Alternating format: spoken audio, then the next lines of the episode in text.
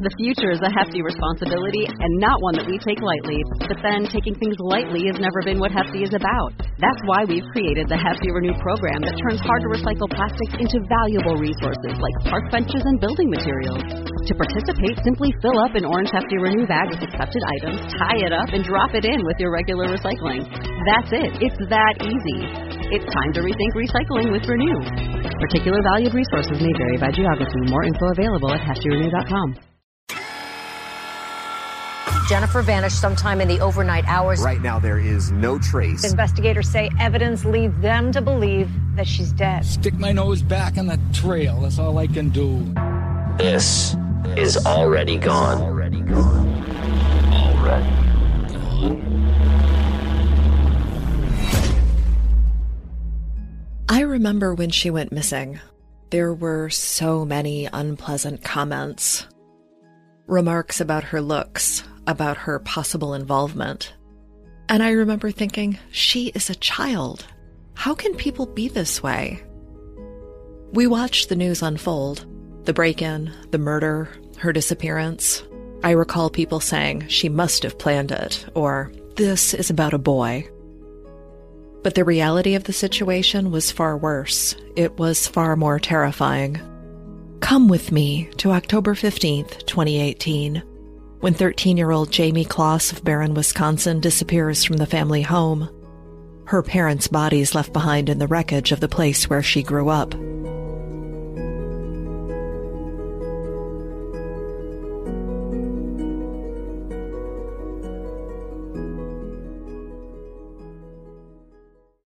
On October 15th, around 12:53 a.m., Deputy James Presley was in the Barron County Dispatch Center when a 911 call came in. Barron County 911, where is your husband? Somebody at one farm. Hello?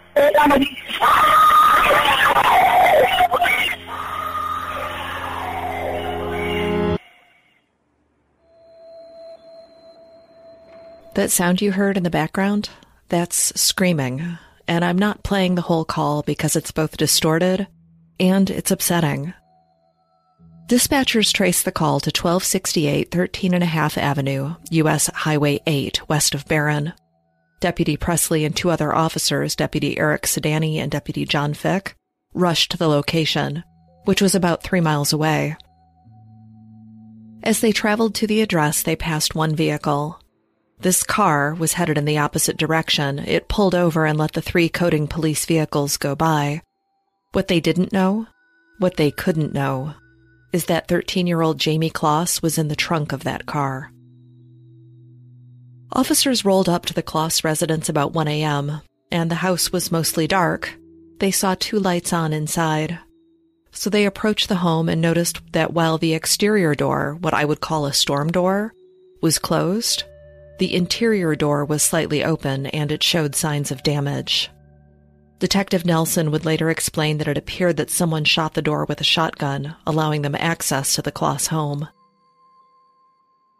Cautiously entering the residence, the front door wouldn't open all the way because the body of James Closs was on the floor, his legs blocking the door, his head mostly under the kitchen table. According to a criminal complaint, James Closs had, quote, significant trauma to his face and head from a shotgun wound, and, quote, there was blood and brain splattering on the west wall directly behind the wooden entrance door. It was clear that his injuries were not compatible with life. As the officers moved further into the house, they found a second body, this one in the bathroom. Denise Closs was in the bathtub. Like her husband, she'd been shot in the head at close range. The damage to her head was significant and also not compatible with life. Officers moved through the home looking for other people. Perhaps someone had survived and could explain what the hell happened in that house, but they found no one else. With the house cleared, they notified the coroner and probably the chief of police. You know, in most communities, a double homicide like this is unusual and newsworthy. Best to start working it and stay on top of it from the go. As they searched the interior and exterior of the Closs home for evidence, they found footprints from a tactical boot and shell casings from a shotgun. As they searched, there was a notification from base. Deputies learned that James and Denise Closs have a 13 year old daughter, Jayme. Was there any sign of the girl? The deputies exchanged looks. No. While they'd seen a child's bedroom, there was not any sign of a child. Within minutes, the Amber Alert was issued, and that's what many of us woke up to that morning the Amber Alert. The picture of Jayme with her thick, dark blonde hair, wide green eyes, and shy smile. She was described as five feet tall and 100 pounds, just a wisp of a girl. And this was the picture that led so many people to assume, incorrectly and unfairly, that Jayme must have been in on the murders, that she, a child, was somehow responsible for what happened in Barron, Wisconsin that night. And yeah, I know I keep bringing this up. It made me angry then, and apparently I'm still mad about it. Alongside her picture was news of the double homicide, the murder of her parents. As police are searching for Jayme and searching the house for evidence that will explain just what the hell happened and why, Dr. Veena Singh with the Midwest Medical Examiner's Office conducted James and Denise's autopsies.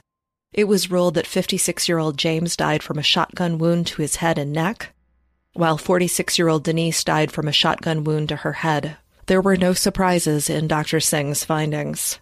Jayme Closs, wherever she is, is now an orphan. They will search for Jayme, and tips and leads are worked, run down, followed. The Barron County Sheriff's Department does their best, but there is no thread long enough or strong enough to bring her home. I think that many people, at least the ones who didn't believe she was party to the deaths of her parents, believed that Jayme Closs met with foul play. They thought that Jayme wasn't coming home at all. And just like I remember the day that Jayme went missing, I remember the day she was found. I think my exact words were, holy shit. That's when I started texting others on the Missing in Michigan team. Did you see the good news? They found Jayme Closs. They found her, and she's alive. And listeners, that's not exactly true. We didn't find Jayme. Jayme Closs, a 13 year old girl who saw her parents gunned down in front of her, she saved her own life. It was January 10th, 2019, and just like October 15th, 2018, it started with a phone call. Kristen Kasinskas placed a call to 911. I'm going to play a short snippet of the call for you here. Douglas County 911. Hi. I have um, a young lady at my house right now, and she says her name is Jayme Closs. Okay, what's your address? 14102 Eau Claire Acre Circle. It's in Gordon, Wisconsin. Okay, have you seen her photo, ma'am? Yes, it Does- is her. I 100% think it is her. Are you, okay. 100%. Does it look like she's going to run? No, she's sitting down. She's relaxing. What's your name? Yep. What's your name, ma'am? Kristen Kasinskas. Kristen sounds slightly out of breath, perhaps shocked that this child is sitting in her home, perhaps frightened that the violent kidnapper who took Jayme could be searching for her right now. Thankfully, Jayme Closs is safe, sitting in her house, relaxing, as Kristen put it. Did you notice that the dispatcher asked if Jayme was going to run? I'm wondering if the dispatcher thought Jayme was in on what happened to her. A female deputy, Dittbrender, and Deputy Carey respond to the Kasinskas house to check if this is indeed Jayme Closs. And it's her. They asked Jayme if she was hurt, and she said she wasn't. Jayme didn't have any marks, bruises, or other signs of injury. She was wearing socks and a dirty pair of worn New Balance sneakers. They appeared to be men's shoes. The left shoe was on her right foot, and the right shoe was on her left foot. Dittbrender later reported the shoes were obviously not Jayme's.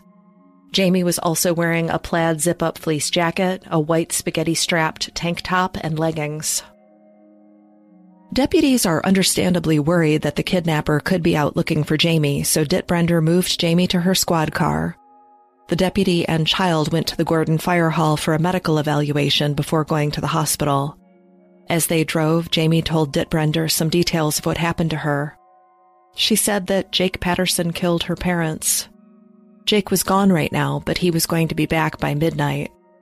She didn't know where he was. Jake doesn't work and he used to be in the military. He drives a red car. As the deputy is driving Jayme with two squad cars following, they passed a red car with a man behind the wheel. Dittbrender asked Jayme if that was Jake's car, and she said she didn't know. Dittbrender radioed one of the squad cars following them, asking them to run the plates. The car came back to a Katie Patterson. Deputies noticed the car has a broken taillight, and they watched as the car drove past the address it was registered to.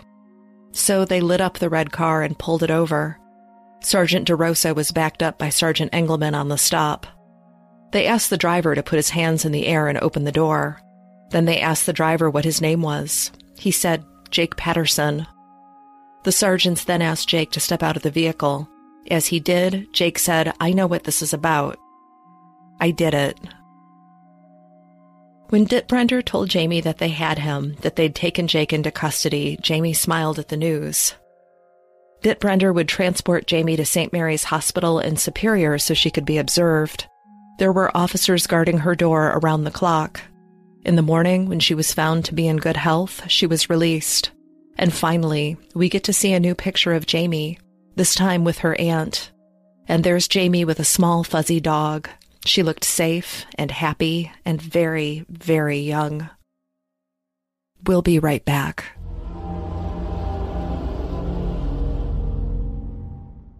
The future is a hefty responsibility and not one that we take lightly. But then taking things lightly has never been what Hefty is about. That's why we've created the Hefty Renew program that turns hard to recycle plastics into valuable resources like park benches and building materials. To participate, simply fill up an orange Hefty Renew bag with accepted items, tie it up, and drop it in with your regular recycling. That's it. It's that easy. It's time to rethink recycling with Renew. Particular valued resources may vary by geography. More info available at heftyrenew.com. It was a woman named Jeannie Nutter who found Jayme standing in the snow, asking for help on that January day, and it was Jeannie who hurried Jayme to the Kasinskas' residence. The Kasinskas brought Jayme and Jeannie into their home and made the 911 call advising law enforcement that Jayme was safe. When interviewed, Jeannie told police that she and her dog went for a walk around Eau Claire Acres Circle around 3:30 p.m. The walk took about 40 minutes because it was an icy January day. Jeannie explained that many of the houses in the neighborhood were seasonal and did not have people currently living in them. When Jeannie got back to her driveway, she saw a young girl in the road. The girl started yelling and begging for help. She said, I'm Jayme Closs. Please help. I want to go home. Jayme told Jeannie that the man who abducted her was named Jake Patterson. Jeannie said Jayme was in shock, tired. Her hair was matted and her clothes were dirty.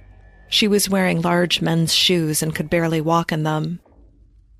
Jeannie had to think quick. She didn't want to take the girl to her home because she knew Jake Patterson lived just two doors down, and besides, she and Jayme would be alone there. She chose the Kasinskas' house because, like her, they lived in the area year round and she knew they'd be home. When she knocked on the Kasinskas' door, Peter answered, letting the two of them in the house. Jeannie asked him to call 911, saying, This is Jayme Closs. Peter recognized Jayme, and his wife, who was closer to the phone, she made the 911 call. They put Jayme on the sofa and wrapped her in a blanket while waiting for police to respond. While his wife was on the phone and Jeannie sat with Jayme, Peter got out his shotgun and loaded it. His wife and his children were at home, and he remembered the circumstances of Jayme's kidnapping. He wanted to be ready to handle any trouble. Thankfully, the police arrived quickly and took Jayme into their custody. While Jayme Closs is at St. Mary's Hospital for observation, police are ready to interview Jake Patterson. For this interview, Special Agent Joe Welsh with the Wisconsin Department of Justice joined Detective Nelson of the Barron County Sheriff's Department. In 2019, Jake Thomas Patterson was 21 years old, the son of Patrick and Deborah Patterson. His parents split up when Jake was seven. Jake graduated from Northwood High School in 2015. After graduation, he joined the Marines. In 2017, he was at boot camp in San Diego, but was released on a medical because he experienced pain while running. Once his dream of being a Marine was over, he drifted from job to job, not staying anywhere for very long. He worked one place for a total of two days. Jake didn't date. He said he wasn't interested in that stuff. At the time of the attack, Jake was living with his father at the house in Gordon, Wisconsin. But his dad was rarely home, preferring to stay with his girlfriend who lived much closer to his job. This meant that Jake had the house to himself except on Saturdays when dad would show up for a few hours. Jake had no close friends and mainly hung out by himself. While investigators were ready to push Jake, they didn't need to. Patterson was willing to talk. He told them, I know my rights. And then he admitted that yes, he killed James and Denise Closs before kidnapping Jayme. He said that he'd planned to kidnap a girl, not a young girl, but someone 12 or 13 years old. He'd planned this for a couple of years, maybe as early as 2016. Then one day he saw Jayme. She was getting on the school bus, and he decided she was the one. That was the girl he was going to kidnap. While Jake daydreamed about the kidnapping, he tried to envision how he'd pull it off. Eventually, the murder kidnapping idea came to him, and he planned meticulously. First, he went to Walmart and bought a balaclava. That's a warm knit cap that pulls down over your face with openings for the eyes and mouth. In my opinion, balaclavas are pure nightmare fuel, so of course that's what he went with. Then he started thinking about weapons. He settled on the Mossberg shotgun instead of a rifle because they're common and they're hard to trace. They're also more powerful than a rifle. The Mossberg belonged to his father. He visited the Closs home twice before the October kidnapping. Once there were many cars at the house, so he aborted his plan. Another time he went, the house was well lit with people walking around. He felt that wasn't the right time either, before he went to Jayme's house on that fateful October day, Jake prepared for the kidnapping. He put a steak knife in his pocket. He grabbed a flashlight and duct tape. He took his dad's 12 gauge shotgun and six shotgun shells. He wore gloves while he wiped down the shotgun and the shells so there would be no fingerprints or DNA left behind. With the gloves on, he loaded the weapon. And like something out of a nightmare, Jake took a razor and shaved his face and all of his hair off. Then he showered. He didn't want to leave any trace of himself behind in the Closs home. He dressed in steel toed work boots, jeans, and a black jacket. He put on the balaclava and two pair of gloves. He took his cell phone and left it at the house so his movements would not be traced. Finally, he replaced the license plate on his car with one that he'd stolen previously. He wanted to make his car harder to track if someone spotted it, he also disconnected the dome light inside of his red Ford Taurus and went to work on the trunk. First, he disabled the emergency release, and then he removed the interior light. Jake finally felt ready to get the girl he'd thought about for so long. As he drove to the Closs home, turning off his headlights about a block away, he coasted the car into their driveway. And as he moved from the car to the door, he had to give himself a little pep talk. You have to do this. You've wanted this for so long. You can do it. Jake really wanted to take Jayme that night, and he was willing to kill anyone in the house. He didn't want to leave witnesses behind. He said the whole incident lasted about four minutes. As he approached the door, he saw James Closs standing near the picture window. Jake told James to get down, but James didn't listen. James moved to the front door and asked Jake for his badge. Apparently, he thought Jake was a cop. When he saw James looking through the glass panel in the front door, Jake fired the Mossberg and James collapsed, his body sprawled on the ground, partially blocking the entrance to the home. When Jake tried to open the door to the Closs home, it was bolted, and he had to use the Mossberg to shoot it open. Once inside the house, he saw the Closs dog running down the hall. He turned on his flashlight and saw that the dog was standing outside the only door that was closed. Jake checked the other rooms quickly and found no one, so he returned to the closed door. He hit it several times with his shoulder, but it wouldn't budge. And that's because Jayme and Denise had barricaded the door with a cabinet, but Jake did make his way into the bathroom. Once inside, he found the shower curtain closed and yanked it off the bar. Behind the curtain were Denise and Jayme, the mother had her arms protectively around her child. Jake also realized that she'd been on the phone, likely calling 911. He tried to take the phone away from her, but she wouldn't let go. Jayme cried out, Give him the phone. And Denise released it. Jake threw the phone to the ground and told them in a quiet voice, Just be quiet. Just do what I say and I won't hurt you. He handed Denise a roll of duct tape and told her to put the tape over Jayme's mouth, but Denise didn't do it the way he wanted her to, so Jake did it himself. He wound the tape all the way around Jayme's head, then he tied her wrists and ankles with tape. With Jayme standing beside him, Jake pointed the shotgun at Denise in the tub and pulled the trigger. Then he dragged Jayme from the room. Jake told detectives that he shot her in the head because headshots are the best way to kill someone. After firing the shotgun in the enclosed space of the bathroom, Jake was momentarily deafened. He wasn't wearing ear protection. He told Jayme to walk, and she wouldn't. He told detectives he'd forgotten that he'd bound her ankles, so he ended up dragging the girl through the house to his car. As he got near the front door, he slipped in the pooling blood near the body of James Closs. Once outside, he dropped Jayme on the ground on the driver's side of the car. He put the gun in the car and popped the trunk.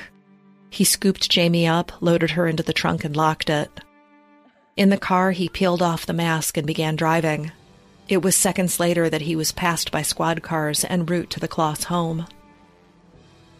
They asked Jake what would have happened if the police had stopped his car, and he told them he would have fired on the officers with the Mossberg. Jake revealed that he instantly regretted the murder and the kidnapping, mainly because of his fear of getting caught. When he got Jayme back to the house, she was crying and filthy. He gave her clean clothes to wear, and she fell asleep almost immediately. And listeners, I'm guessing that she fell asleep quickly because she was in shock. We're going to take another quick break.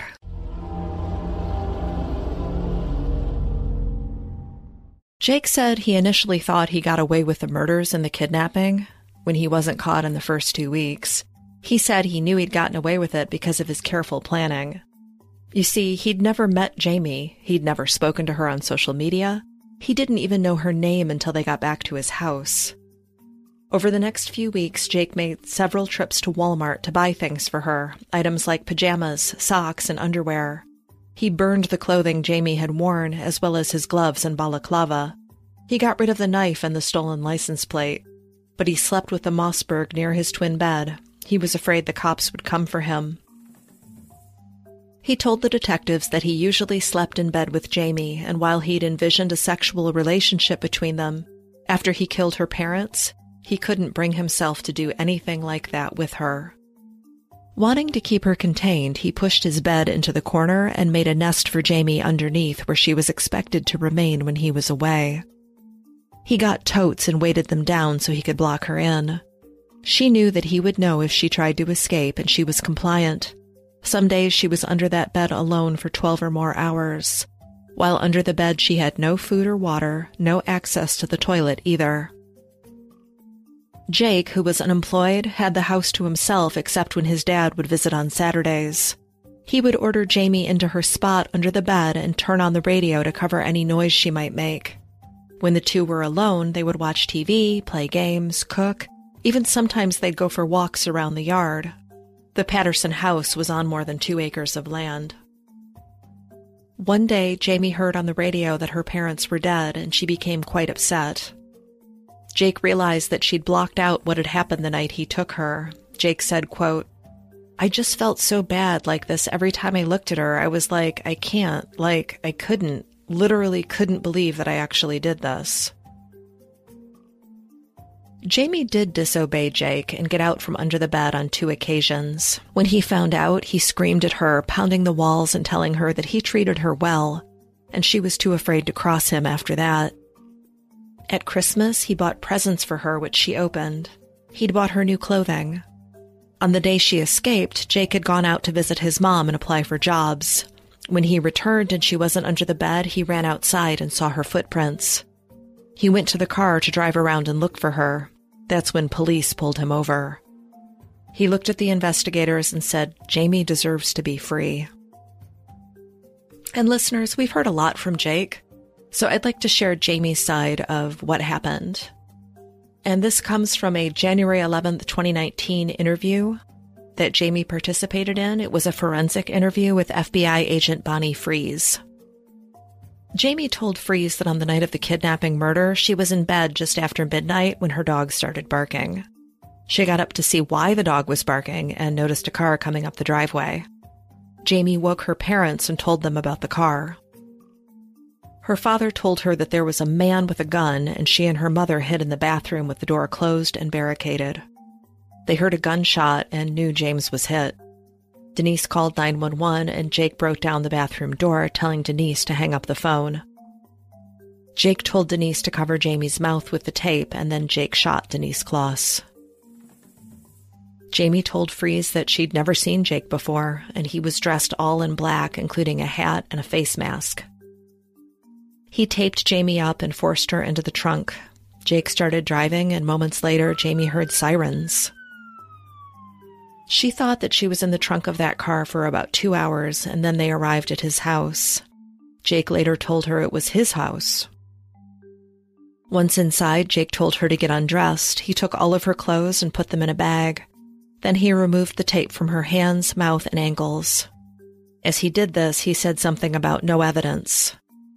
She said he gave her other clothes and she doesn't know what he did with the bag of her things. Jayme said she had to stay under Jake's bed when he left the house or when his friends or family came over. He would make her stay there for up to 12 hours with no food, water, or bathroom breaks. Jayme said that one time, Jake got really mad at her and hit her really hard on her back. The object he hit her with looked like a handle for something used to clean blinds. She said it hurt when Jake hit her, she said she didn't remember what she did to make him so mad, but he said that if it happened again, the punishment would be worse. Jayme said that on January 10th, the day she escaped, Jake told her he was going to be gone for a few hours. He made her go under the bed, and then he left. After Jake left, Jayme was able to push the bins and weights away from the bed and crawl out. She left the house, headed towards the road to Jeannie, who she saw walking her dog. Jayme told Jeannie that she'd been kidnapped by Jake Patterson. From there, they went to a house and called 911. There was one small mercy in this case, and that's that Jake Patterson was willing to take a plea rather than fight things out at trial. On March 27, 2019, just 10 weeks after Jayme freed herself, Jake pled guilty to two counts of intentional homicide and one count of kidnapping. Jake said he took a plea because he didn't want Jayme and her family to, quote, worry about a trial. On his way out of the courtroom, Jake said, Bye, Jayme. At Patterson's sentencing hearing, his lawyer said that Jake was truly sorry and showed that via his guilty plea. He said, quote, Mr. Patterson knows and has accepted that he's going to die in prison. He hasn't asked us to argue for anything else. But Jake's attorney did ask for a shot at supervised parole in 2072. Jake told the court, quote, I'll just say that I would do like absolutely anything to take back what I did. I would die. I don't care about me. I just, I'm sorry. That's all. The prosecution reminded the judge that while Jake might be sorry, it was Jayme who freed herself from captivity Jayme's Aunt Jennifer told the court that Jayme, quote, doesn't have a normal life. We live in fear every day, watch our backs, have home security. We don't feel safe.